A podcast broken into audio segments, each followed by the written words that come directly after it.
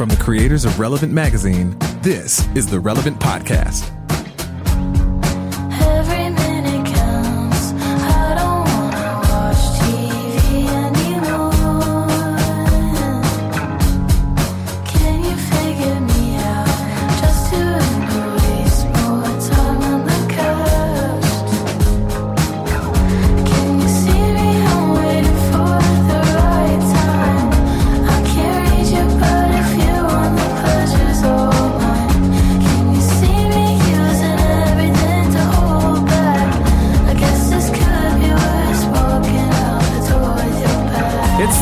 June 7th, 2019, and it's the Relevant Podcast. Happy National Donut Day, everyone. Yeah. Uh, I'm your host, Cameron Strang. Here with me in our Orlando studios on the ones and twos, our illustrious engineer, my brother, Chandler Strang. Hello. On the Skype line from Loverland, Virginia, Jesse Carey. Hello, hello, and I usually don't work on National Donut Day. It's usually a holiday that I reserve that I observe with religious fervor. But we needed to record today, so I'm here. You're breaking your own Sabbath. Uh, uh, from Nashville, Tennessee, Tyler Huckabee. hey, everybody. And once again, Annie F. Downs is traversing the globe and unable to join us, so we get the privilege of her seat being filled by our friend, author, uh, podcaster, Jamie Ivey. Hi, guys. Thanks for having me back. Uh, you are on vacation, huh? I am on vacation. This is the kind of vacation where my husband and I are working. And so we brought our four kids with us, and they think it's like our family vacation, which is awesome. I I know the location that you have chosen to tell your children is your summer vacation. Why don't you tell our listeners where the exotic locale where you have taken your family? Okay, well, first, I need to say this. I'm going to tell you where it is. Okay. And this place is cooler than you think. Have y'all been here? I have. I've passed through it I driving from have been Tulsa there. Yeah, to Florida. I've, been, yeah. I've, I've seen it. Okay, well, you need to stop next time because Hey, it I is did. I went to I went to a Arkansas football game in this exotic location Okay. where you are. All right, We're in Fayetteville, hear. Arkansas. And No, in no. fact, the, the Airbnb that we're in right now, from my back porch, this is totally a tailgate party house. From my back porch is the stadium. I could walk to gate 10 right now if I wanted to get into the game. So Yeah. we're in Fayetteville, Arkansas. Aaron and I are doing some stuff tonight and tomorrow night. And so the kids are here. I love it. I, I have a couple of questions. That Go first, for it. I do you typically like me try to avoid working on high holy days like, Like Donut National Day? Donut Day? Well, when my kids get up, I might become mom of the year and tell them it's National Donut Day and go get them donuts. but you know, I'll do. I'll work any day for you guys. I, uh, the other the other question I have is what is what is the big appeal? I, yeah, as before we got on, I said, "Oh, of course I know Fayetteville. It is the Riviera of northern Arkansas." Even though I have no idea its proximity to any body of water, what is the coolest thing to do in the city of Fayetteville for for future vacationers? Okay, well, what you need to know is Northwest Arkansas is like this line of four cities. So you Okay. could just hop from one to the other. You know, Walmart is here. The Walmarts started here. In, Was that part what is of it, the Bentonville? Was that yeah, part of the appeal? Wait, is Bentonville Fayetteville? I thought Bentonville was just some random small town in the middle of nowhere. It, so they call this whole area Northwest Arkansas. And Okay. there's Fayetteville, Bentonville, Springdale, Rogers, and you just get on the interstate and go from one to the other. So yesterday we went to this museum, modern art museum that the Walmarts, do y'all call it the Walmarts? The Walmart put together and I made my kids feel cultured at a museum. It was really great. When I think of progressive modern art, I do think I wonder what the Walton family likes. You know, Go right, I- to, go right to Walmart. Uh, can I ask a question, JV? I've, I, I think I know the answer, but I do want to. I want to hear it from you first because you have a very interesting situation with your earbuds going on right now. You, you've jerry rigged. You've jerry rigged a, a contraption, and I'll try to describe it for of the our mind. listeners. Theater of the mind. of the mind. A little, No, I know it's a little I- I- difficult. I, know the perfect way to describe it. I know the perfect way to describe All right. it because I. uh, But imagine like a hip hop shoestring beard, but white like Santa's beard. Like that that- is. yeah, yeah, that's a good way to. Yeah, you've you've you've sort of you've drawn it's on a little line across your jawline, and- and this could be this could be a, a new fashion thing that I am not aware of. This could be like a, a style, like a, a trend popping up on the blogs. But I'm just curious. Jamie- I think I know why, but I want to hear you explain. Yeah, it first. because it looks like you look like a place kicker from the 1980s who has the single bar. Hey, listen, but can you hear me well when I have my microphone like this? Beautifully, Yeah, no, beautifully. So that's what I was going to say. Is it to get your microphone closer to your mouth? Yes, it is. and Oh, so my my, friends make fun of me because before the, you know, the little earpod things, this is how Yeah. I would walk around town talking on my microphone. And it's just, it never moves. It's a consistent sound. I don't have to worry about it going anywhere. Hey, I did this for you guys. I appreciate it. That's a you good- that's a good crystal- life hack. Crystal clear. The- the- I- you were coming studio through. quality, studio Yeah. quality Thank you. with that life Yeah, hack. we've we've all The got these fancy mics over here, and you have you have, have sort of like MacGyvered this situation together, and I, I think you've you've outsmarted all of us. You're living in 2025 right now, James. Yeah. That's right. Yeah. When you're not in your studio and you're in an Airbnb in Fayetteville, Arkansas, this is the microphone you go for. So I like I a heard that I heard that the top. I'm on the tourism site for the Fayetteville area right now, and I have the top three attractions. You know, you know, you know what the, the the most impressive thing it says there on the Fayetteville website. We now have internet. So Here- here's here's what I got on the tourism. You can go on a tour of the Walmart campus. That's the main attraction. Uh, uh you know, which Hey, can I tell you something about Walmart right now? Yeah, please do. Frank, Frank, my Uber driver last night told me that if you are a shareholder in Walmart, like you work for Walmart and you're a shareholder, I don't know how often they do that, but these three days they brought you in. These are people from 23 countries. We saw them at the museum yesterday. They paid for your travel, your food. He even told me they'll pay for your beer. They paid for everything, and you get to come to the shareholder meeting. I think it's today. So look at that, Walmart. Well, what are you doing talking to us? number two on the Fayetteville Tourism website, we now have Uber. So and number three, this is they opened one of those KFC Taco Bell Pizza Huts. Three restaurants, one oh, location, oh, one drive through. It's it's it's quite, I mean, a lot of people it's a big picture. It's a big it's a scenic area. It's a, there's a scenic overlook overlooking this establishment where you can get but I'm going to speak up for everyone that lives up here. Is that it is changing a lot, and we went to a phenomenal restaurant the other night called the Preacher's Son, and it's in an old church. It was so cool. Oh, so there you Christian. Oh, it's a Christian restaurant. They actually, I, a lot of people don't know that. They actually don't know this too. Uh, the country's last Bennigan's, the one the health department forgot about in Fayetteville. It's very the uh, last that Bennigan's. Oh, Wait, is that- are, are you making that up?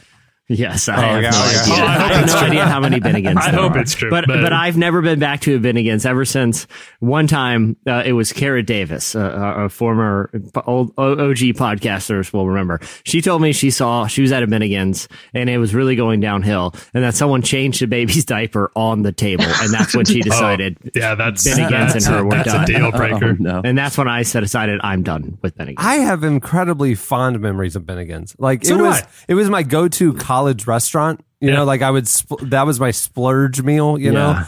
I, I Get a loved Monte Cristo. I think they do a college yeah. deal, didn't they? Like you told me you were a college student, they'd give you like a little cut, a little like discount. I always got. I'm one of these guys that once I have a restaurant, I have one meal. I just get the same thing every time. I Uh-huh. got their Sure, chicken sure. quesadillas every time. It was fantastic. I love their chicken I, quesadillas. see, I, I have a fascination with any restaurant that just has random tchotchkes just all over the walls, Yeah. and that's why I have a fondness for places like Fuddruckers and Bennigan's, where there's like a random picture of like a rowing team from the 1940s. There's like a fly fishing pole, some skis, Like you know, just like Americana I don't really know what the theme Yes. was. Yeah, an electric yeah. guitar signed Yeah. by Buddy Guy. It's like I have no idea. There's no cohesion to the theme of just like let's just find a bunch of random stuff and jam it in every inch of the wall. I liked. It's I like they when rated that was 25 other restaurants that, that had very like definitive themes, and they just took them all and put, And, and put they a took, and selection they on took the the, wall. Yeah. memorabilia that would never be missed, you know, and just jammed it on the walls. I, I appreciate that. There you go. Well, we have a great show in store for you today. Coming up later, uh, Hillsong Young and Free's. Aodhan King joins us. Um, uh, here's what my notes say, and I need to ask you, Jesse. You wrote this note, and I want to ask you about it after I read it. Ready? Okay. Aodhan King joins us to discuss their new world tour, their collaboration with Andy Mineo, and the tension between entertainment and worship. Now, my question to you is, Jesse, Yes. was it their collaboration with Andy Mineo that created a tension between entertainment and worship? Are you? Uh, is this a scoop?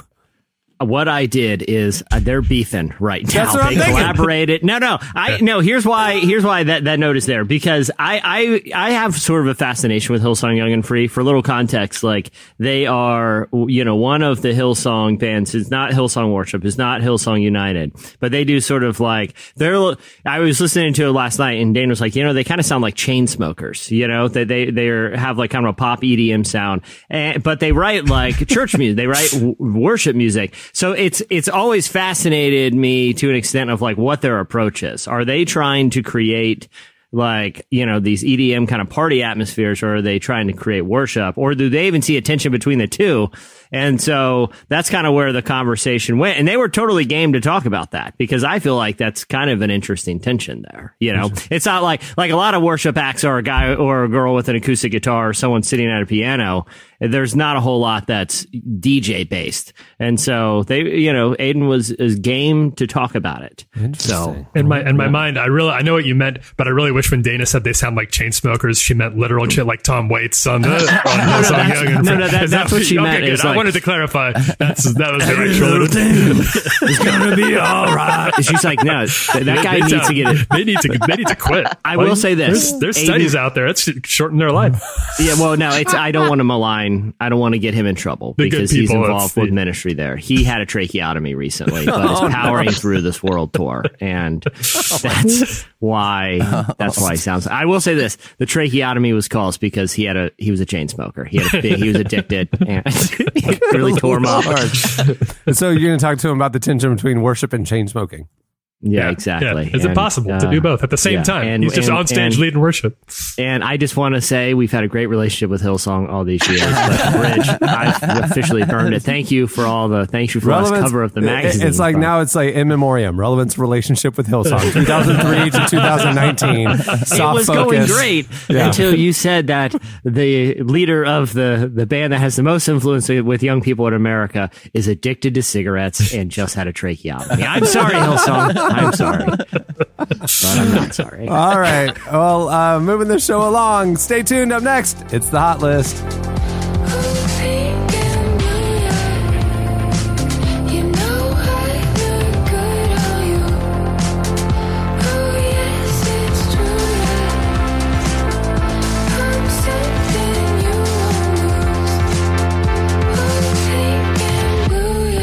You're listening to Tycho. The song is Pink and Blue, featuring Saint Sinner.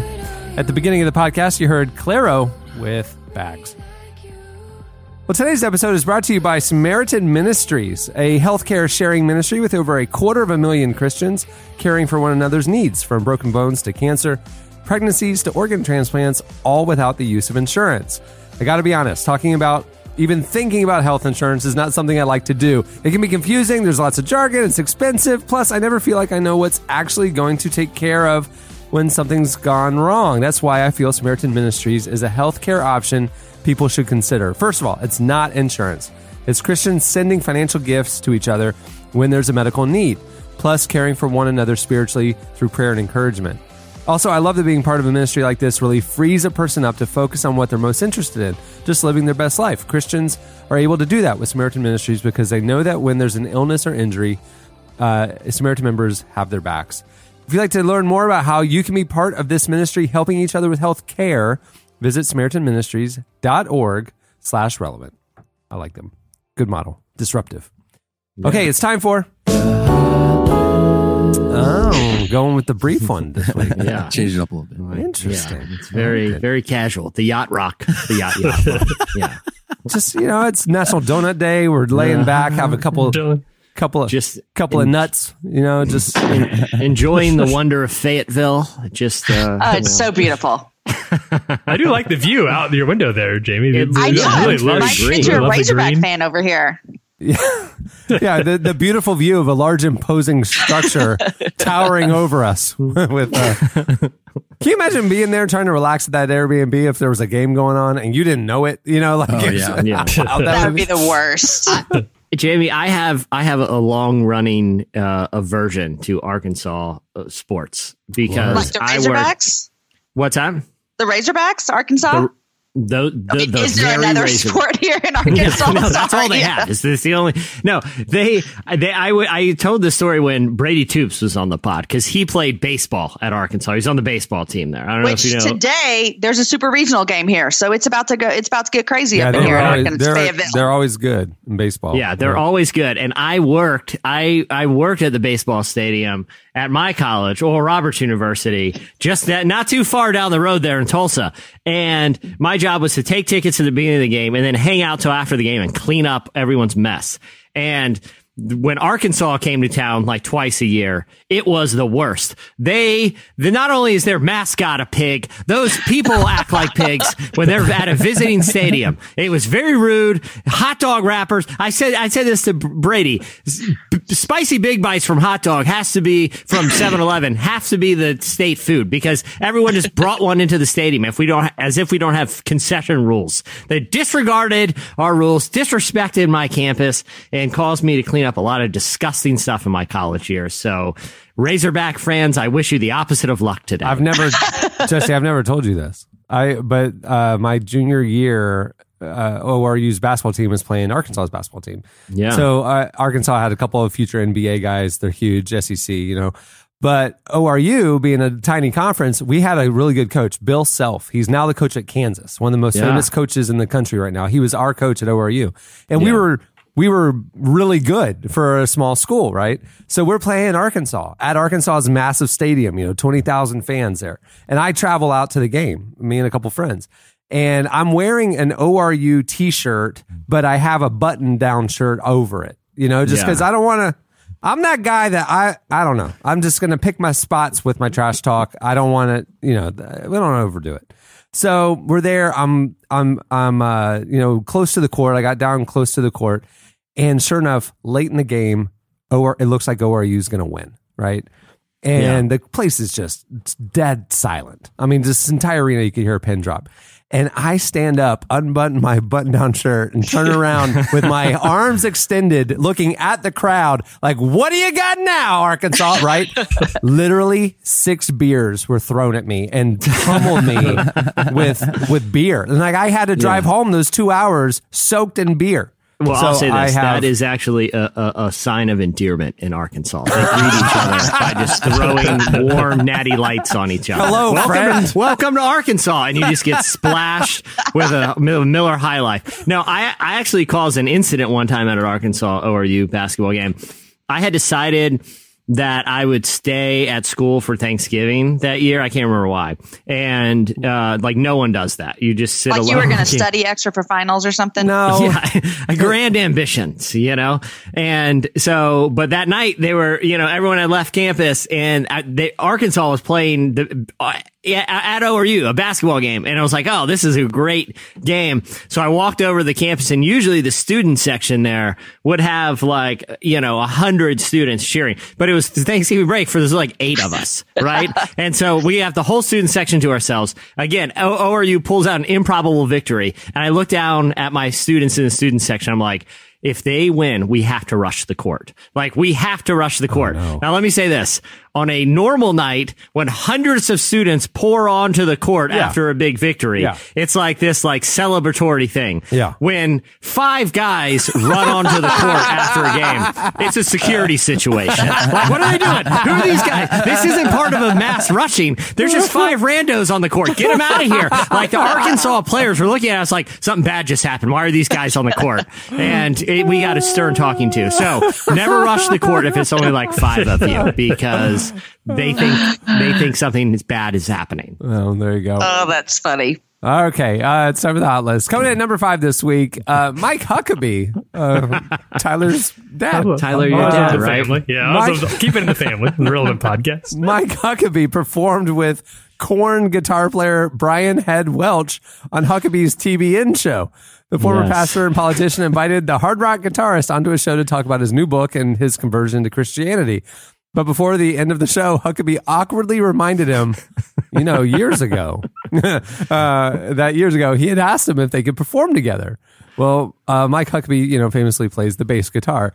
Uh, it was as weird as you'd expect, and we have a clip. Here it is. Brian, I got to tell our audience I love how they edit it, but About five and a half, six years ago, you and I first met. Yes. Yeah, the edit is so wild. I interviewed you, and I said then, "Hey, we got to do music together sometime." Like it's, Remember it's that? so ominous. look at his face, Chandler. and you said you would do it. Yes. You'll still do it, right? Yes. okay. Okay. I realize that when the two of us are on stage together, it may not look like that we actually blend, It's so weird. but we do. Yes, we oh, do. Yes, we do. So when they cut over to him, where he says, "Years ago, you said you would play with me," and like it's like this like delay, and and Brian Welch's eyes like move from side to side, like I like, oh, I'm no, sti- you're yeah, we're up. doing this, aren't we? And he's like, "Yes." and you can co- sort of see Brian Welch like just going over it very briefly, like the list of decisions that brought him to this point. Like, like how long ago did it start? Like what was the first little tip of the of the avalanche that led me to where I'm at right now? Uh, one of them was committing his life to Christ. Very happy about that, obviously, but that maybe it was the last good decision Brian Welch made. I'll say this: TBN has come a long way since like Yeah, Jan that's true. Krau- since since we you know they've changed hands. So I mean, Yeah, they come it's a long way different- to Mike Huckabee, all the way from Jan Crouch to Mike Huckabee. Yeah, I will say this: no one was wearing like a purple robe or sitting on a throne, so that was good. But it was still weird. It was still weird. It's still weird, just a different time. Uh, coming in number four this week on the hot list, Wendy's launched a very cool social media campaign this week to support adoption. The fast food chain, who's now known for their hilariously combative social media presence, has unveiled a new initiative that merges technology and activism. As part of their partnership with the Dave Thomas Foundation for Adoption, Wendy's Snapchat campaign facilitates easy donations to the pro adoption organization. All people have to do is scan a snap code on a Wendy's cup, and the company will donate five bucks to the Don- Dave Thomas Foundation, an organization founded by the late Wendy's founder and adoptee Dave Thomas that helps make adoption easier for foster care children with special needs or in sibling situations. Uh, Wendy's will donate in $5 increments up to $500,000. Uh, the money is going to go towards efforts to bring the foundation's programming to all 50 U.S. states. The Dave Thomas Foundation works with full time one on one caseworkers to seek out the right family situation for unadopted kids. They target demographics with difficult adoption histories and work with professionals focused on using personal relationships with children and families to find the right situation for everyone. Wendy's founder Dave Thomas was an advocate for adoption for most of his life. He founded his foundation for adoption in 1992 under the stated mission to dramatically increase the number of adoptions of children waiting in North America's foster care systems. Very cool. That is Very, very, cool. yeah, yeah, I like it. I dig it. I like it, except I don't remember the last time I ever ate at Wendy's, and I don't have Snapchat, so I'm out. Wendy, Wendy's has delicious salads, salad Oh, options that I, okay. I like to get. Yeah, I don't even know where I would find a Wendy's. Like I, I feel bad. you're you're in Fayetteville, and I read this on the tourism. More Wendy's per capita than Okay. anywhere in the world. At Wendy's, it's the it's it's All wild it takes there. is They love it. More Yeah. than one. yeah, yeah, the two left. That uh, it, yeah, it makes me feel like less terrible about my decision to eat Wendy's so frequently. It's like, oh well, they'll make another donation for me. I'm doing, That's I'm right, it's doing, good. I'm doing a good thing here by eating this, uh, you know, cubed or this square cheeseburger. Like I'm, I'm doing something good for the world. So Coming in number three this week on the hot list, our guest coming up later, Hillsong Young and Free released a new song this week with Andy Mineo. You know, there's a tension there Yeah. between entertainment and They're- worship. They buried the Uh, hatchet for the length of one song. you know, and a lot, and a lot of people, you know, a lot of people, a lot of people don't know this, but like nicotine makes people more combative. So it's really heightened this beef because Aodhan still, despite the tracheotomy, still has a lot in his system. I think. Uh, in preparation for their upcoming world tour, the worship outfit has released a new version of their song "Every Little Thing" with Andy Mineo. Here's the clip.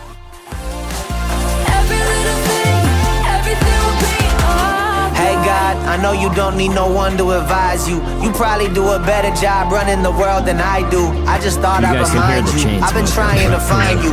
It feel like Satan working overtime times two. They say if it doesn't kill you, that refines you. But I'm trying to live, and that's bigger than survival. It's been a long night, it's been a long fight. So just remind me now, everything will be alright. Now, what you'll notice is how clean Andy's voice sounds compared to the Compared to chain the- smoker yeah. background Yeah. sing. That's because a lot of people don't know this. Andy's a big vape guy, so he's oh my god! so Oh my so, so it's it's inter- detention, entertainment, and worship.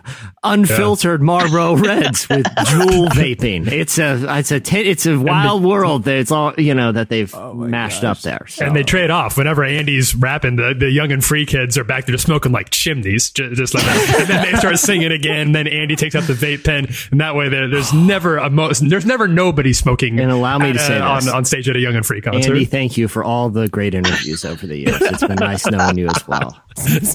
we will miss our, our, our interviews with you. We're Andy. going to have a pretty long in memoriam segment at the end of the show today. Coming in number two this week on the hot list, uh, Aladdin star Naomi Scott opened up this week about her faith and her activism. The actress and singer plays Princess Jasmine in Disney's hit uh, new live action adaptation. She's also a former wor- worship leader and has been open about her faith. We've talked about that quite a bit. Um, now she's working as a celebrity ambassador for the Christian charity Compassion UK. And in an interview with the organization, she explained the role that faith plays in her life. She said, Sometimes my husband and I get asked the question, How do you juggle your faith and what you do? But for me, I don't know how I would do life without my faith. That piece that you know uh, you're loved and valued is something that keeps me incredibly grounded and focused. Quite honestly, I don't see it as this separate thing, this add on thing. My faith is just a part of who I am and what I do. Uh, she continued, Life is incredibly exciting at the moment. There's a lot going on. We think just, wow, God's grace. But no matter what happens, no matter what somebody says about me on Twitter, whatever the future holds, to know that that doesn't define me is incredible. To know that doesn't inform my identity in any way, shape, or form, although it's easier said than done sometimes. Uh, that's going to be the thing keeps me going, keeping the main thing, the main thing throughout.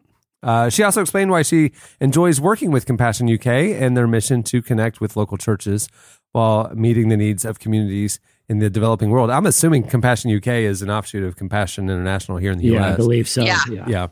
Um, for me, she said, I love that in the context of a compassion project, which is always connected to a local church and always rooted in a community. Pregnant women get the education and the help they need to ensure a healthier life for their family. That has an incredible impact on future generations.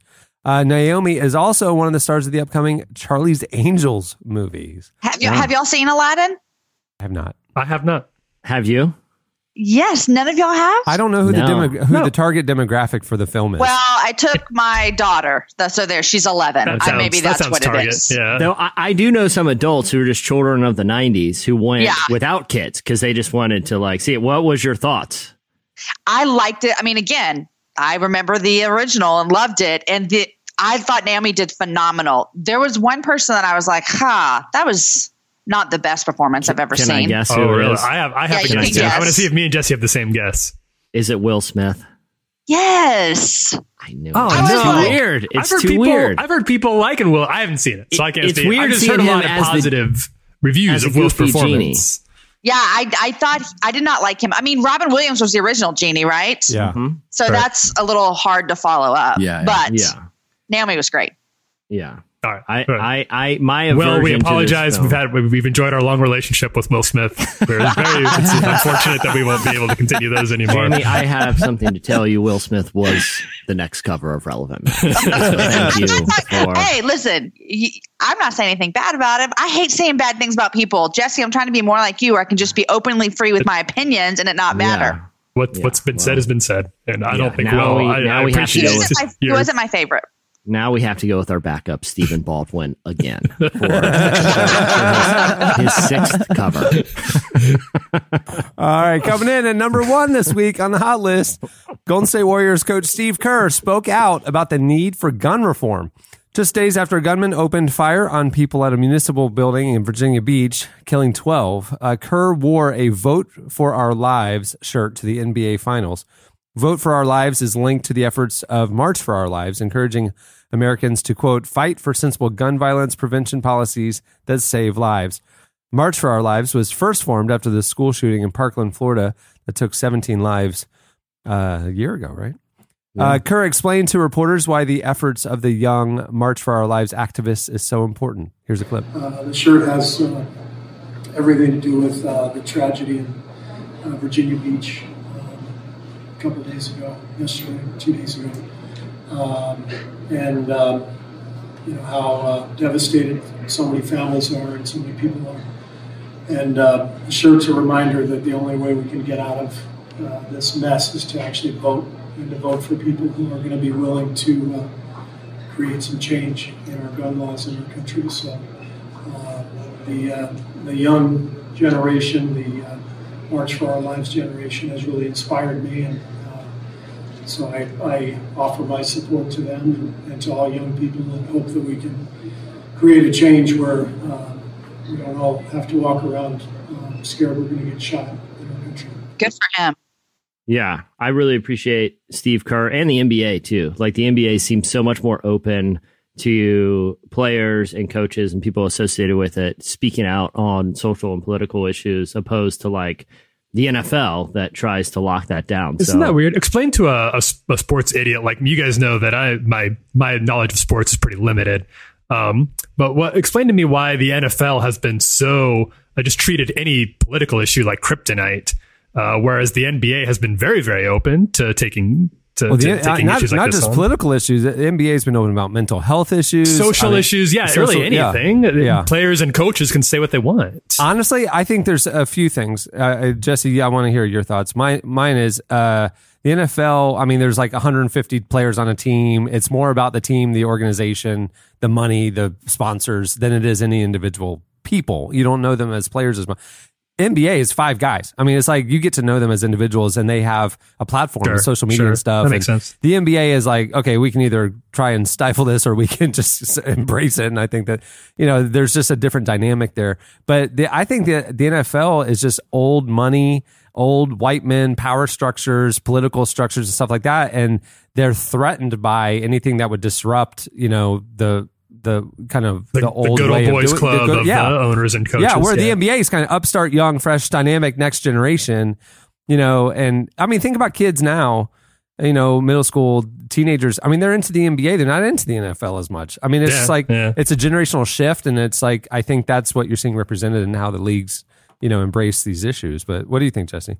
Yeah, I, I think the demographics of the fan base is plays a large part. You know, like the NBA not only you know is a sport that younger audiences are gravitating towards more and more, and younger audiences generally seem to be more open to you know so, to, to discussing political issues without you know they they don't have this like aversion to it, but the NBA is also an international sport now. You know, like people watch the NBA all over the world, and that leads to like I think a diversity of thinking in the fan base. Like there's a lot of uh, uh, it's incredibly Sure, not yeah. only um, diverse, you know, when it comes to race and age and, and and gender, but also with political and social ideas because of the international element. The other thing too is like the NFL years ago made a very calculated decision to, uh, you know, make uh, patriotism, particularly like alignment with the military, a big part of their brand. Sure, Uh, sure, You know, yeah, they have, if you go to an NFL game, fighter jets a lot of times will fly over the stadium during the national anthem. You know, they have soldiers on the field. All that's very admirable, uh, you know, in a lot of ways. But I think what it does is because of that, a, it comes with an obvious uh, it- sort yeah, of where affiliation. anything, yeah, yeah, where anything that's threatens to disrupt like this idea of kind of like patriotic unity, like a diverse opinion about something like gun ownership, I think goes a little off brand from the brand that they've created. Jamie, are you a, a, a football or basketball fan much? Yes, but I don't do much with professional. Like I like college football and college basketball more. She's a big Um, Arkansas Razorbacks fan. Razorbacks. That's why I'm they, not a Razorback fan. I'm a t- I'm a Longhorn fan. They no, she vacations only to college football stadiums. She- the, the family vacation is just going around to different college football Just- stadiums throughout the just the- country. I'm gonna Yeah. take my kids on a tour later. Yeah. Um, no, but I see the same thing too. And I often, my question to you, Cameron and Jesse, was with, do you think it feels like this has come out, like this has been a bigger talking point in the last maybe five, six years? And do you think the NBA watched the NFL just kind of royally screw things up and went, okay, we're not going to do it that way either? Or was this a something that was in place with them, and they had the, those kind of freedoms more already. I think I my, my I don't know the inner workings, but the perception you get from uh, the two commissioners that we've known in the last five years is just that they. I don't think it was like a. I didn't get the impression that it was like a decided like we're going to be different than the NFL. We're going to be like the the renegade league. It wasn't like that. It was just like case by case. Do we allow our players to have an opinion about these issues? Do we want to raise awareness about you know, do we want to leave a positive mark on society? So they launch things like NBA Cares and like they really make social service and and giving back and volunteerism a major part of the NBA experience for players and stuff. And I think they just decided at some point to breed, you know, into the league or just that this is part of our value system. And so then the natural outgrowth is we care about making society better. We care about our communities. And so then when a tragedy happens, we're going to respond with empathy versus, oh, we can't touch that because it's political. You know what I mean? Yeah. So I Yeah. just think it was just part of the values of the league and it's just, it's a natural thing. I don't think it was ever like, oh, we're going to be different than the NFL. I never got that impression, you know? Yeah. I, I, I do think the nature of like the sports themselves, like, you know, players in the, in the NFL, the average contract is only three years. And, you know, there is, you know, they're always sort of under this threat of, you know, they're not protected contracts like the NBA. You know, there's no. You're, you're actual- replaceable in the NFL. yeah, Like, in the NFL, if you we get- don't need you, Colin Kaepernick. We yeah, can find like if another. you get cut in the NFL, they don't pay out the rest of your contract. Where if you get cut in the NBA, they're on the hook to pay you. So I think these, especially some of the older veteran NBA players, uh, you know, like when you, or some of the ones that are very secure, like when you saw members of the Miami Heat during the LeBron era, you know, wear hoodies following the shooting of Trayvon Martin as you know a sign of solidarity. They're doing that because they're, I feel like, probably more just secure in their uh, employment situation than a lot of NFL players. Who, I mean, we've seen Colin Kaepernick went to a went to a Super Bowl, was one of the best young quarterbacks in the league, and then when he started make, doing making a political stand, you know, he can't get a job anymore. Yeah, yeah. And he's sitting now courtside at the NBA finals. And the NBA players have embraced him, you know, and Yeah. w- Yeah. wear like stand with Kap t shirts and stuff like that, you know? So Yeah. it's like, super interesting. I do want to say r- real quick, I got a, b- a lot of messages from listeners on Twitter following this shooting, which, uh, you know, I happen to live in Virginia Beach, and I really appreciate everyone who reached out and is praying for the community here. That meant a lot. So I did want to throw that in. Yeah. How, how, how's how's shooting. how's I mean, like after the Pulse shooting here in Orlando, I mean, it changed the fabric of the city. I mean, now, I mean, there's a memorial and there's signs everywhere, and there's you know, like I mean, it's just it's on walls, it's everywhere. Like, you Yeah. know, it just changed. Do you feel that this was kind of like a freak thing that happened, or do you feel like it's something that the city's rallying around? Because the Orlando one was like the gay community was targeted, and so Yeah. you know, it was like a, more of a, a societal statement that was being made. Then I don't know. I mean, what, what's going on there in Virginia Beach? Yeah, it's it's you know well I'll say this too like the, this area is uh you know a, there's a very heavy military presence and you know there I feel like there's a lot of people here who are used to dealing with tragedies you know uh, first and second hand because they're you know th- there's a lot of special operations out of here. So when you hear sometimes of these like Navy SEALs that are killed a lot of them are stationed here in Virginia Beach. So there's this community I feel like is really um, you know, accustomed to rallying around people dealing with tragedy. And we've seen that a lot following the shooting last week. Um, you know, I went to uh, like the AAA baseball game uh, in Norfolk the night after the shooting, and there was a long moment of silence that was really emotional, and people across the stadium were weeping.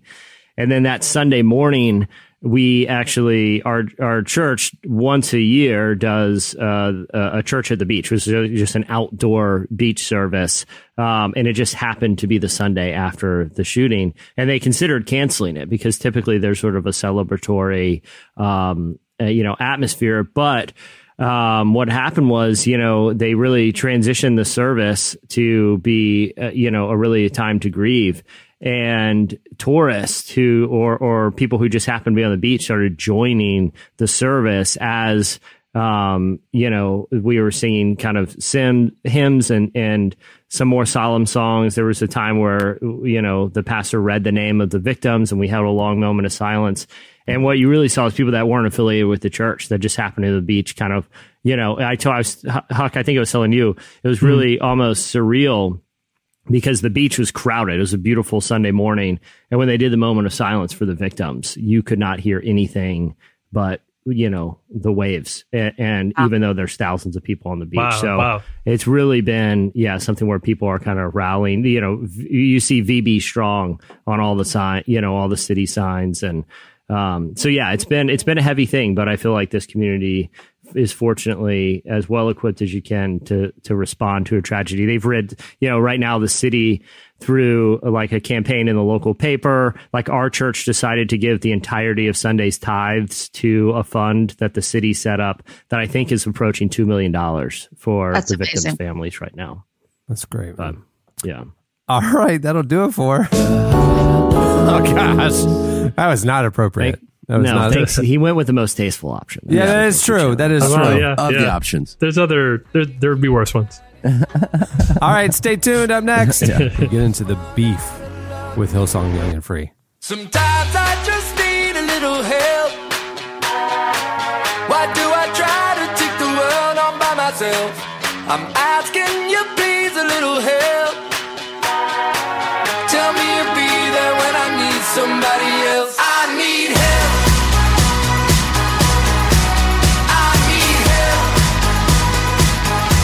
listening to Fitz and the Tantrums. As long as I need help. Well, today's show is also brought to you by Blinkist. Being able to practice mindfulness every day is something we all want to achieve. Sometimes it can be really hard when we are overwhelmed with work and other aspects of life and we're just busy. Well, there's an app that I highly recommend which might help you to be mindful every day. It's called Blinkist. Blinkist is the only app that takes the best key takeaways and need to know information from thousands of nonfiction books and condenses them down to just 15 minutes or so so you can read them or listen to them. Blinkist is made for busy people like you who want to get the main points of the books quickly without reading the entire book. With an audio feature, Blinkist makes it so easy to finish four books a day while you're on the go. 8 million people are using Blinkist right now, and it has a massive and growing library from self help to business, health to history books. I saw somebody on Twitter this week ask me, why, why how is it being mindful if you're just getting the highlights of a book? But in my mind, like thoughtfulness, learning, I want to, you know, you're expanding your knowledge, you're exploring questions that you have. That's being mindful. And so to explore these, you know, these signature books, these important books, especially like historical ones, or like you learn how to do something or things that make you better, that's being mindful. Um, and you can cover a lot of topics. If you're a little ADHD, you can get through a lot of books in not a lot amount of time. Uh, some of the most popular books right now on in uh, Blinkist library uh, in the mindfulness and happiness category include The Seven Habits of Highly Effective People by Stephen Covey, The Four Hour Work Week by Tim Ferriss, uh, and Start With Why by Simon Sinek. There's a lot more. Go check them out. Well, right now, for a limited time, Blinkist has a special offer just for our audience. Go to Blinkist.com slash relevant to start your free seven day trial. That's B-L-I-N-K-I-S-T dot com slash relevant to start your free seven day trial. Well, Hillsong Young and Free just released a new collaboration with rapper Andy Mineo and just kicked off a massive new global tour. We recently spoke with singer and songwriter Aodhan King about Every Little Thing, which is in quotes. It's the name of a song, not, we didn't speak to him about every did little thing. Every little I- I- thing. Literally. Yeah, this it was interview very, was 12 and a half hours long, and I covered every little Every thing. every little thing. Uh, we also talk about the band's unique approach to writing worship music and the tension between entertainment and music meant for the church. And Jesse, you uh, talked to him, right? Yeah, I talked to Aodhan, and I did. You know, I actually do want to start at that point. We're talking about how you know if they see a tension between creating these you know very kind of entertainmenty shows that have lights and they have you know it, it's a party kind of atmosphere but they're also trying to do something worshipful. And i wanted to ask them because i hear a lot of people in you know worship ministry really wrestle with that tension. Am i, am I creating an atmosphere to entertain people or one that points them you know to this kind of higher uh, uh, experience that doesn't involve you know kind of just being entertained? And here's what Aodhan said about that tension our whole crew that's on tour with us, like our production guys, our lighting guys, media guys, everybody, all of us are all in church together and we're all like, we've kind of all done this together from the beginning. And, you know, I don't, I definitely don't see their part as the more, you know, uh, what it be maybe like commercial side of what we do, I definitely they would definitely be they're only doing what they do to make the nights like a show, quote unquote, because they believe that it's like their act of worship, and so.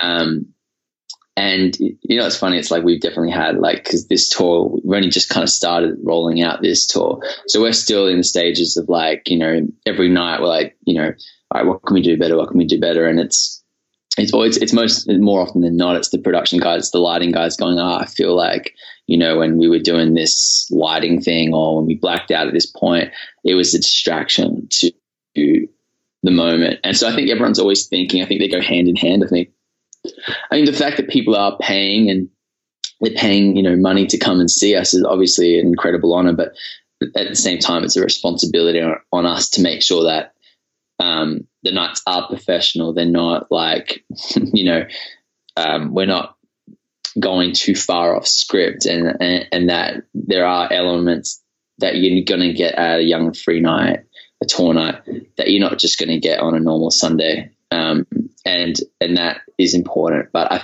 think if everybody who who is a part of our team and um, sees their part as um, important to God and important to those that are coming, I, I think um, those those things can complement each other.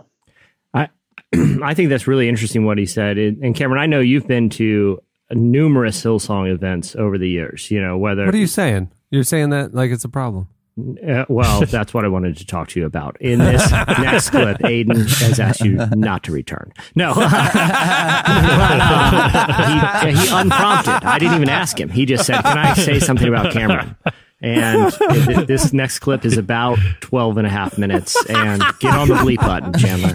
No. every every little thing Yeah. that Cameron has ever done. he said, he he said, I got some things to get off my chest. No, but Cameron, I think, you know, that Hillsong as just like a ministry and institution takes this really seriously. Like when Aodhan was talking about like even the lighting guys, how can we bring something to the table that's going to enhance this experience and not distract from the intention of it?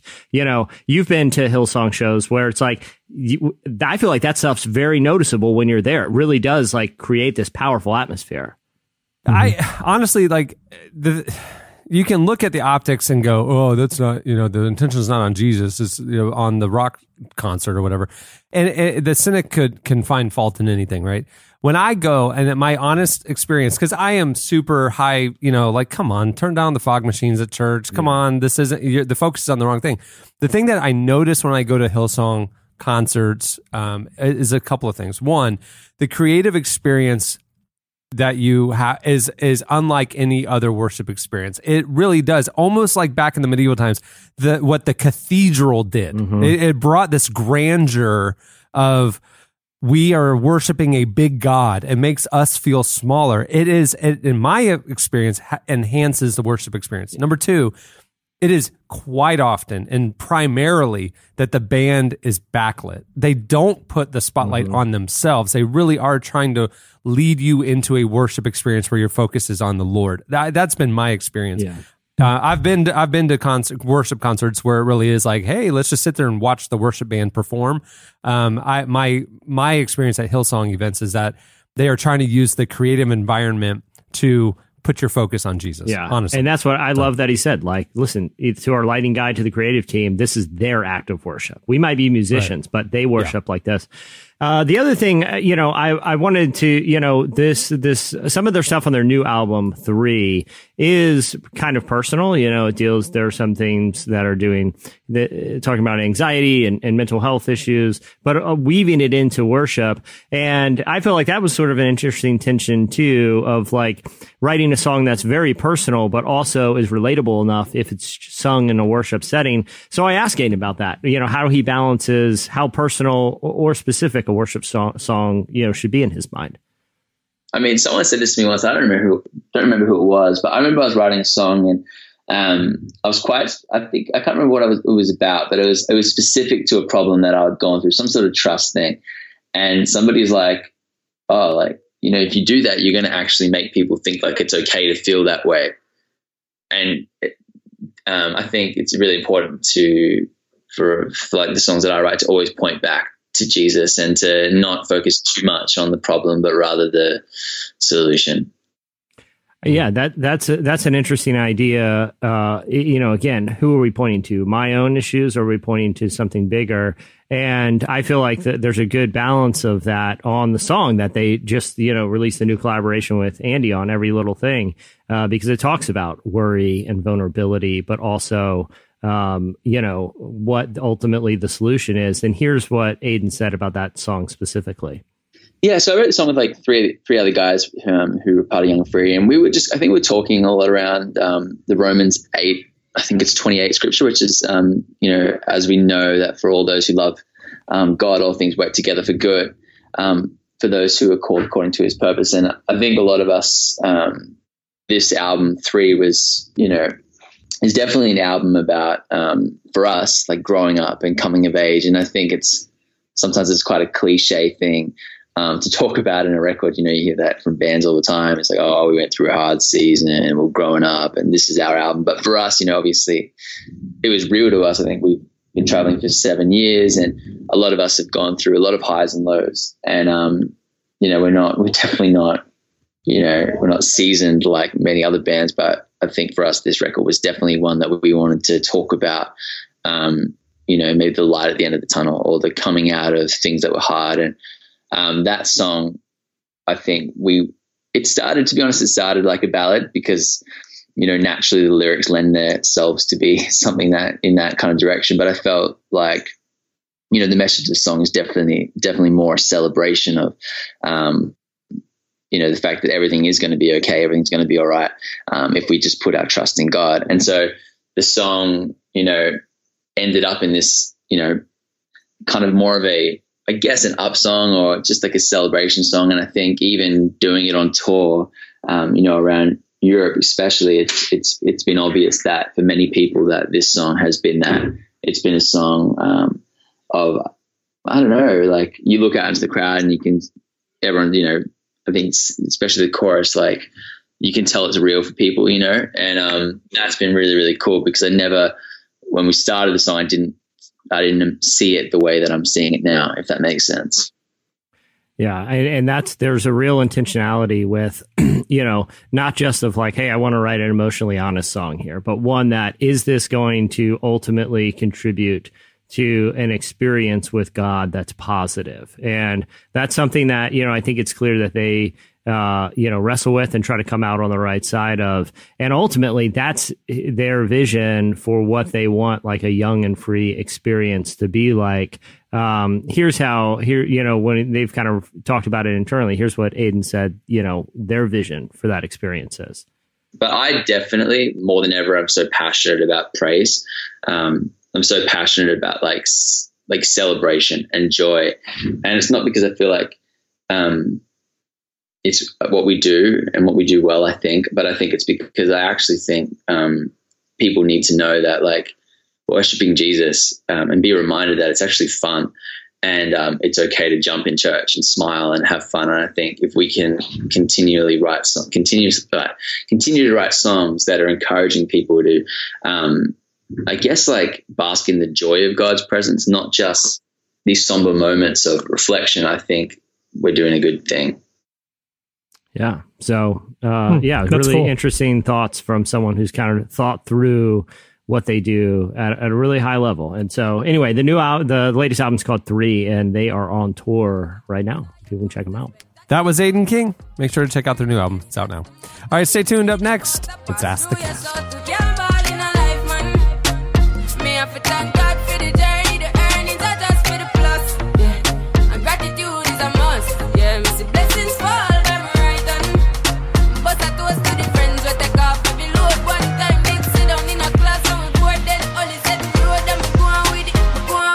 You're listening to Coffee. Song is Toast.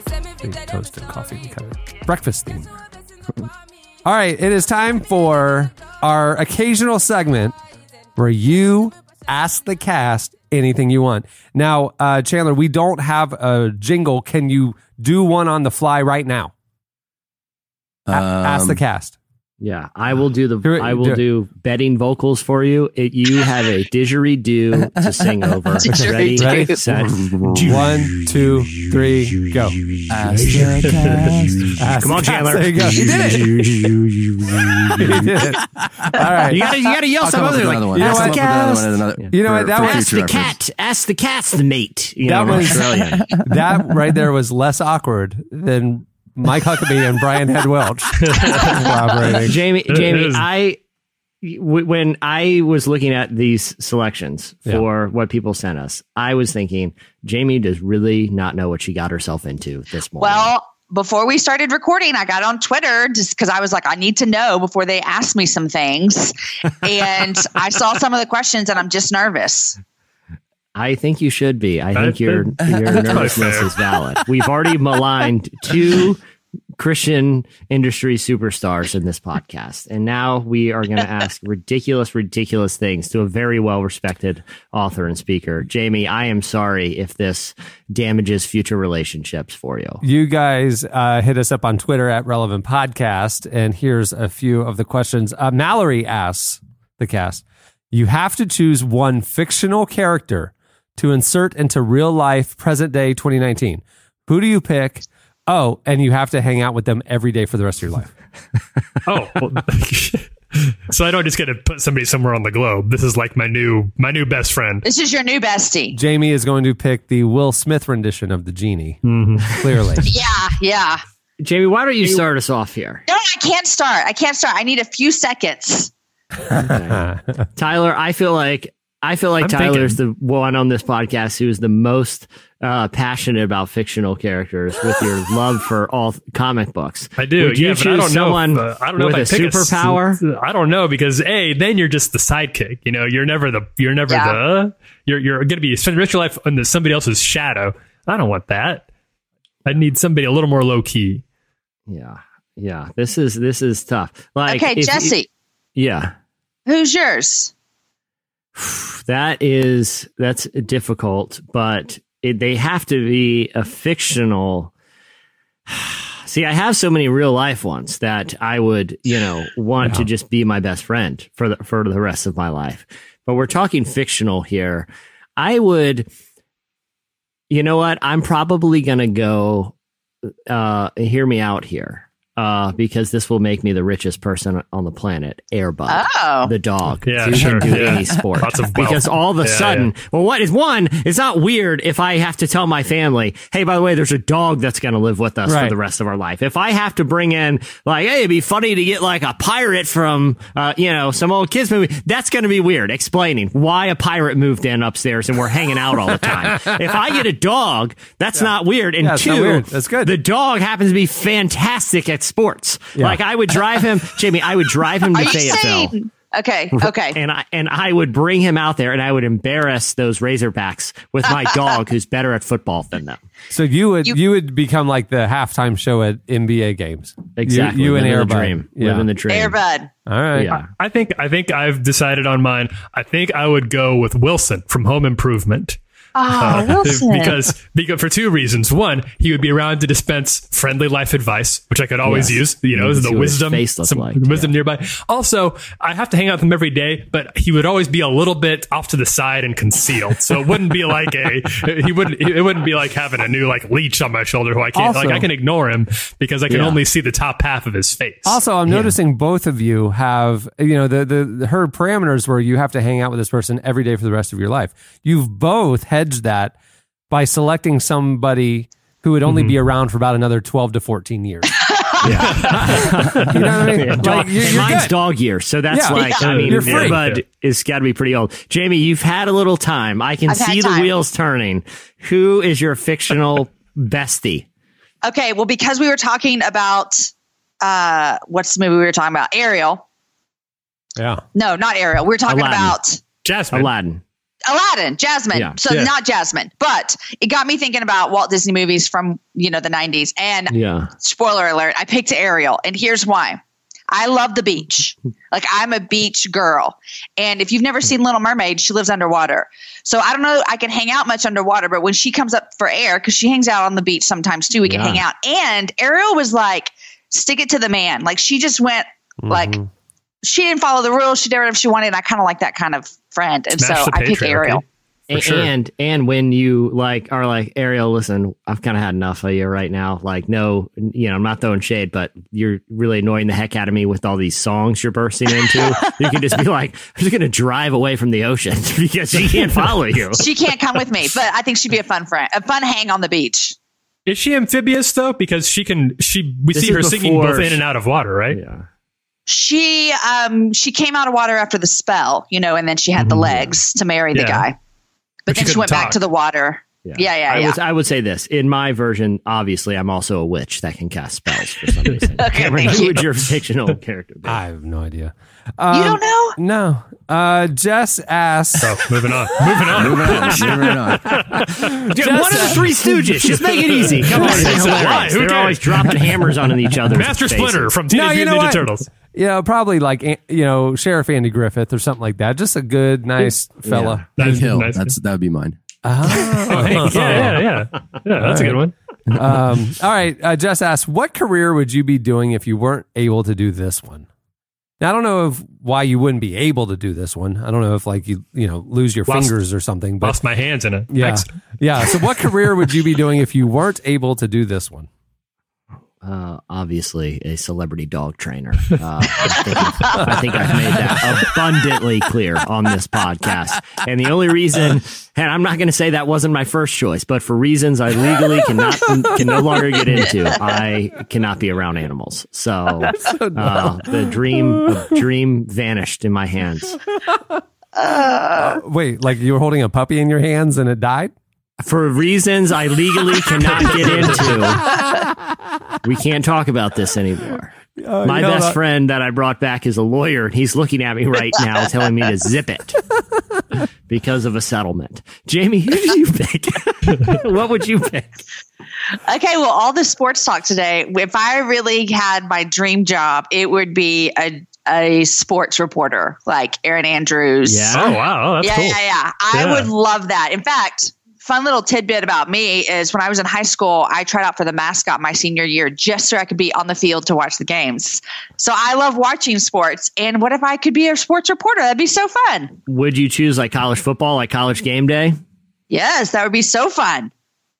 I think you'd be good at that because you're all, you'd be really good at the. I always feel bad for the girl who has to go down and talk to the coach who's losing at halftime eh, because he's he, he doesn't want to talk to you. He's got he's got to go give the fire. But Jamie, like, you're the- so nice speech. that but you I- could. I think you could handle it. Well, they just asked the same question. What'd you tell your team at halftime? You know, uh-huh. like uh-huh. yeah. that, you know, it, no, I'm not saying they don't work hard. Oh my gosh. I'm just saying in those hard moments, you just kind of go with the softball. Like, all right, what do you see uh, the change in your defense you need to make during halftime? There you go. While, while Nick Saban, with his arms crossed and his polo and khakis, just stares blankly at you. Yeah. yeah, yeah. Thanks, Jamie. And then he just runs and sprints into the locker room. I would be in sports too, but I'd be on the other side. I would be part of a franchise of some sort. You know what I mean? Like I would want to be in the front office or something like that. Yeah, I mean, my, my obvious my dream. answers. I mean, obviously pro athlete, but you know, I chose to do this instead. I think it's. You know? I think the parameters of the question are you with your current skill set in Oh, a that's what- different that- job. I, I should I should have uh, cleared a two sport pro athlete. Oh, okay. So, I- thank you for clarifying that. That really I needed to get that out there. Uh, I think I would do the. Uh, you know, we were talking about uh, the last time on the podcast about Rambo: Last Blood. I like how in all these movies that are coming back, how the the young protagonist is now kind of a grizzled old, and he's always working like out on a farm somewhere. He's like a, a horse carpenter or uh, or some doing some sort of like very manly activity. I think that would be my like. You can kind of hear the Johnny Cash in the background. I don't know what it is. I mostly just see the aesthetic, the shed, the like. The leather like gloves, like- yeah, yeah. I My erect barbed wire fences in the prairies. That's my Yeah, job. Don't, Yeah. don't talk. Don't ask me any questions. I don't need to. I, I don't know who you are, kid. They try to get you back in for one last round. Nah, I'm too old for that. That was a long time ago. Yeah, Yeah. talk about it. Taylor asks, given the chance with time travel, what's a moment in your life that you would go back and do Oh, over, man. and what would you Moment do in differently? life. Oh, in our own lives? Yeah, a moment in your life. Oh gosh. Man. Hey, the past is the past, Taylor. Yeah. Oh wow. It, is. it sounds like I don't Taylor's got some This own is issues stressful. here. I've just been uh, served by my lawyer here uh, for violating a gag order on an incident with an animal at a basketball game. So I'm going to say the moment I would go back to is about five minutes ago when I brought that whole debacle up and opened a big legal can of worms that's really come back to bite me. Taylor.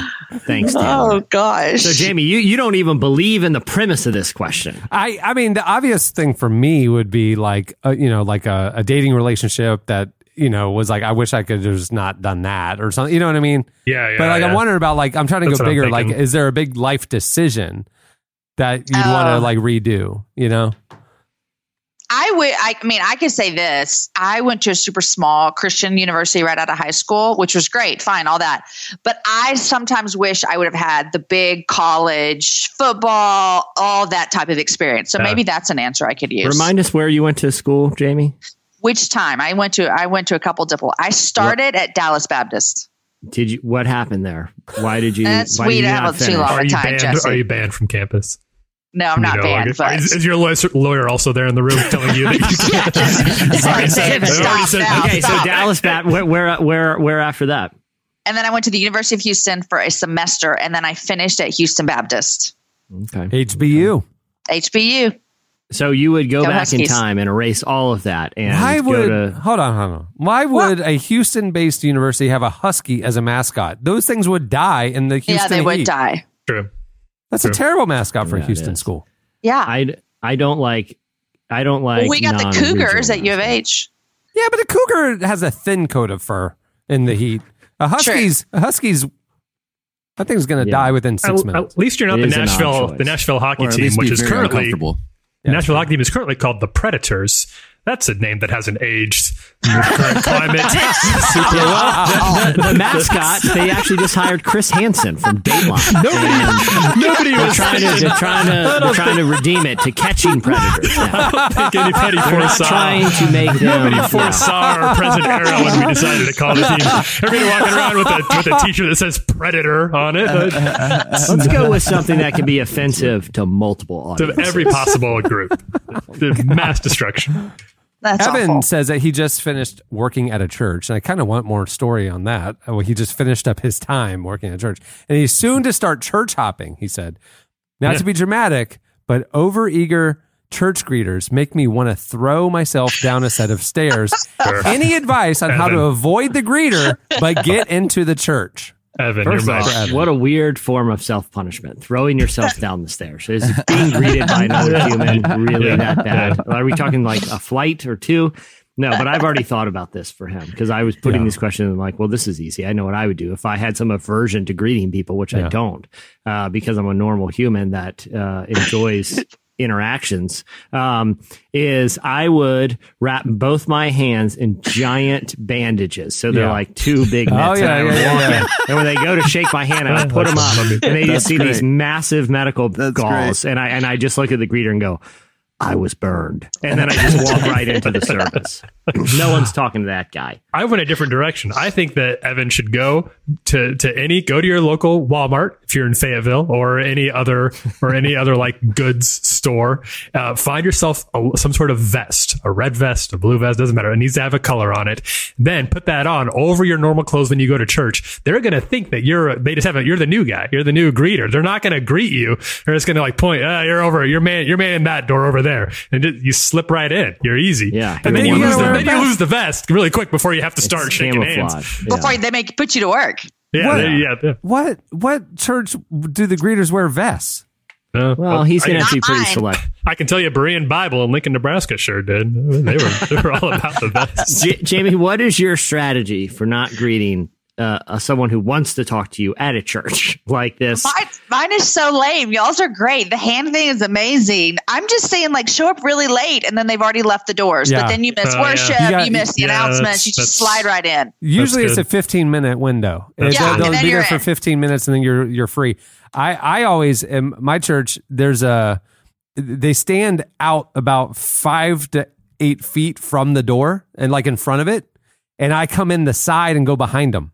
I like I, Ah. I, I duck behind Oh, them. yeah. So cuz they're looking ahead, they're looking at the people coming up the path and I slip behind them and I'm right in. I don't have to say hi to anybody. Yeah, that, because what I do is uh, really disruptive to the church services. I walk through the front doors, and when someone says hello, I say hello, good morning, and I walk through. It is just a nightmare. I mean, I've almost It's the worst. I've almost left the church over this. I mean, I've I've you know really you know been going through a trial of my faith because it, it requires me to to nod my head and say good morning. most churches don't most churches have a uh, like multiple exits that's why i don't think a church would be a good zombie apocalypse uh, bunker situation because there's so many ways to get into most churches there's not enough greeters to man every single door you can go into the children's church Yeah, but- situation but usually or he's gonna If be you're- if he's you're visiting. new. Yeah, he's gonna be visiting. He only knows the main entrance. You know.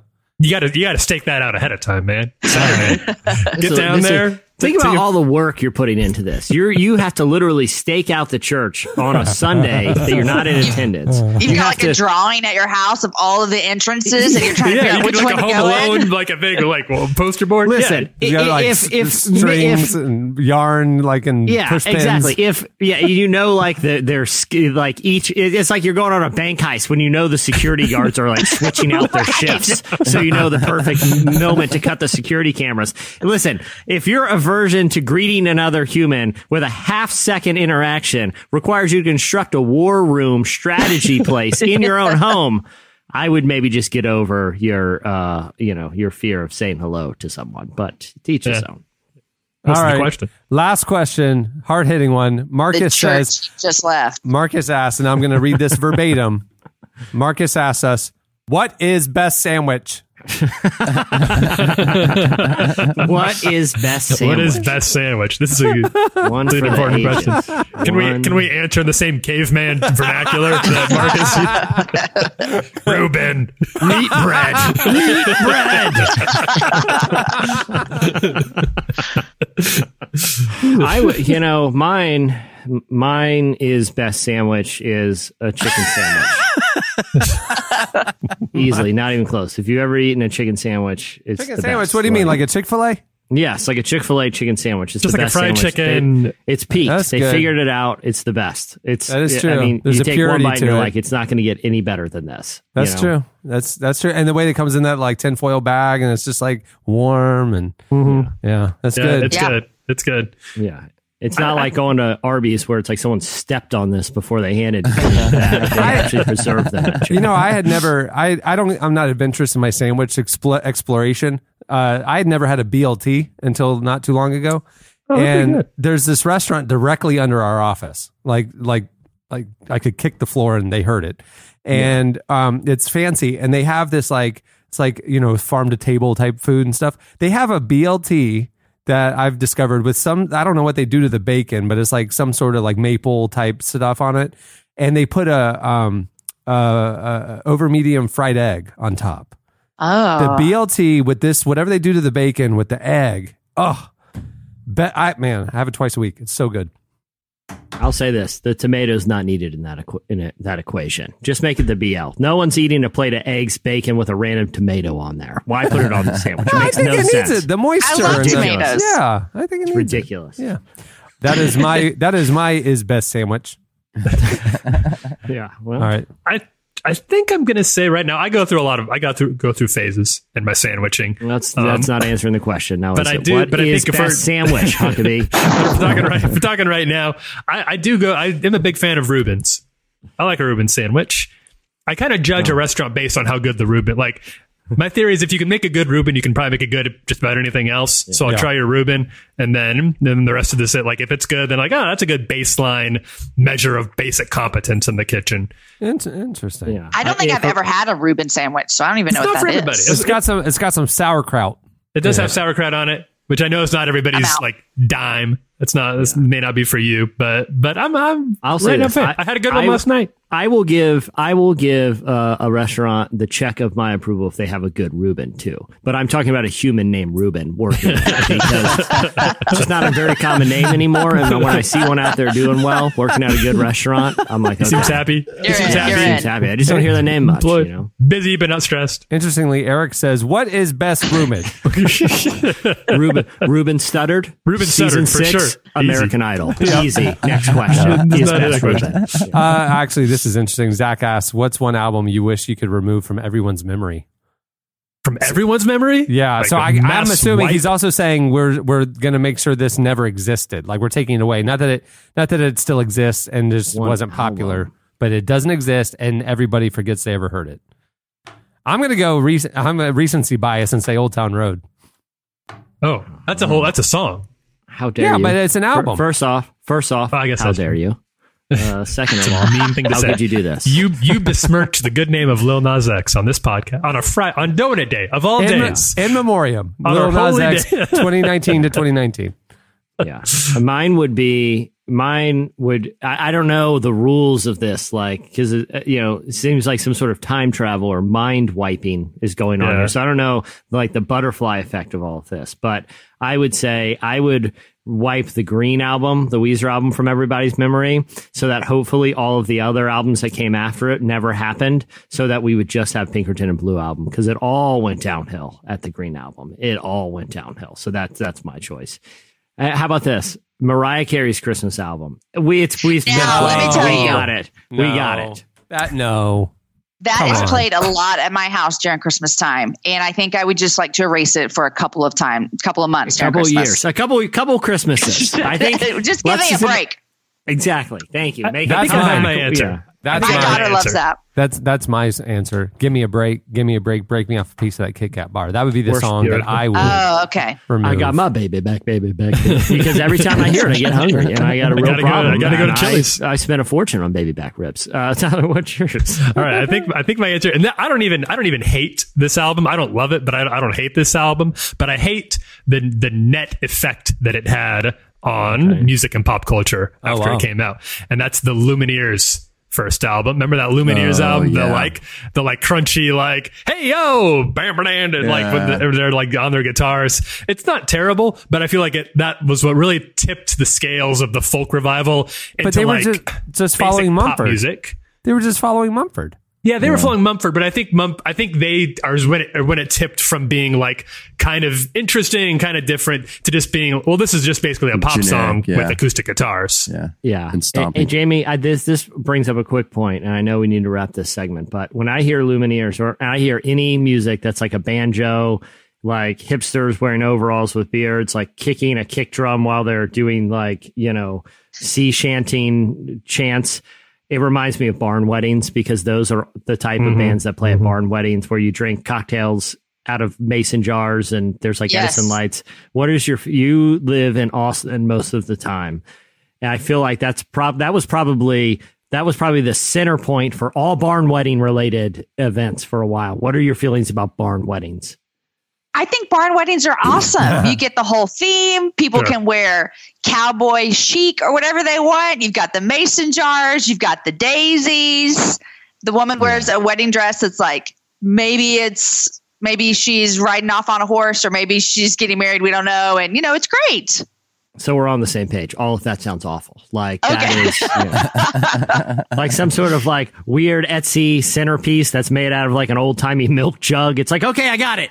We're supposed to Yes. believe that we all live rustically. When I know for a fact Right. I stayed at a Best Western last night and then had to drive out to this farm that you made me fly in for. You know, none, none of us live like this. That's that's my problem. Is it's a living a lie. That's my problem Oh, barn living a lie. It's That one is- night. It's one night. But I that know, but is- I've never been to a barn wedding with anyone who actually farms. No, It's- but they, they they're don't have to- appropriating farm culture. Oh, you're making actually a really strong point, and, and not that they have to farm, but they don't even live like the rural, like you know, you know, analog lifestyle. Like you're Yeah, right, it- it's a complete appropriation. it's so like So in it's- your it's- mind, it's it's, based it on- should have some connection to an, ag- an agrarian uh, lifestyle. or for have the lived use through the Great Depression when that was like the nicest wedding that money could buy. Is we got out all the old mason jars and like, yeah, li- listen, we, we, the, my family didn't, you know, star in the grapes of wrath here. Okay, they could afford a regular cup to drink out of. We didn't have to drink out of old jam jars. that's Wait, It's- do you not have mason jars at your house to drink out of? No, No. they have the the the lip No. part isn't made for made lips. for it's made for drinking. We drink screwing out of jars. per, per, preserving fruits and Favorite poking holes in the to top and out of. keeping caterpillars in. Why? Yeah, I, I, I use that. Use I just jar. like them.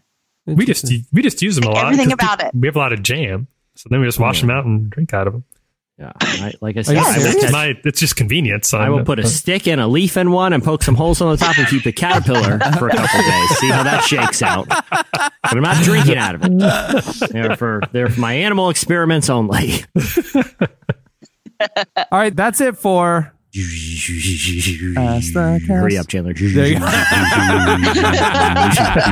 Got it. Nailed it. Nailed it. Nailed it. One take. Hey, many thanks to Blinkist for making the show possible. Remember, you can go to blinkist.com slash relevant to start your free seven day trial.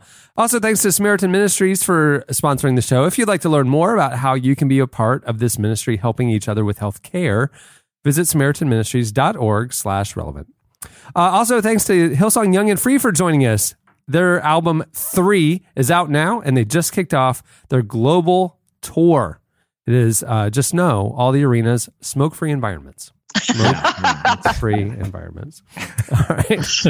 That'll do it. Uh, we'll wrap things up. I'm Cameron Strang. Chandler Strang. I'm Jesse Carey. I'm Tyler Huckabee. I'm Jamie Ivey. Thanks for joining us, Jamie. It was a lot of fun. You're welcome. Thanks, guys. All right. We will see you all on Tuesday. Have a good weekend, everyone.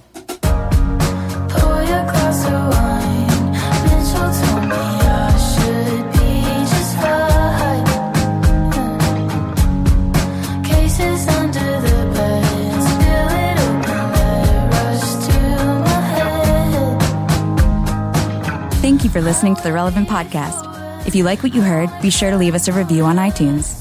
Check out other shows from the Relevant Podcast Network in the podcast section at relevantmagazine.com. And while you're there, browse exclusive podcast merchandise at our online store. Make sure to subscribe to Relevant Magazine. Info is available at relevantmagazine.com forward slash subscribe.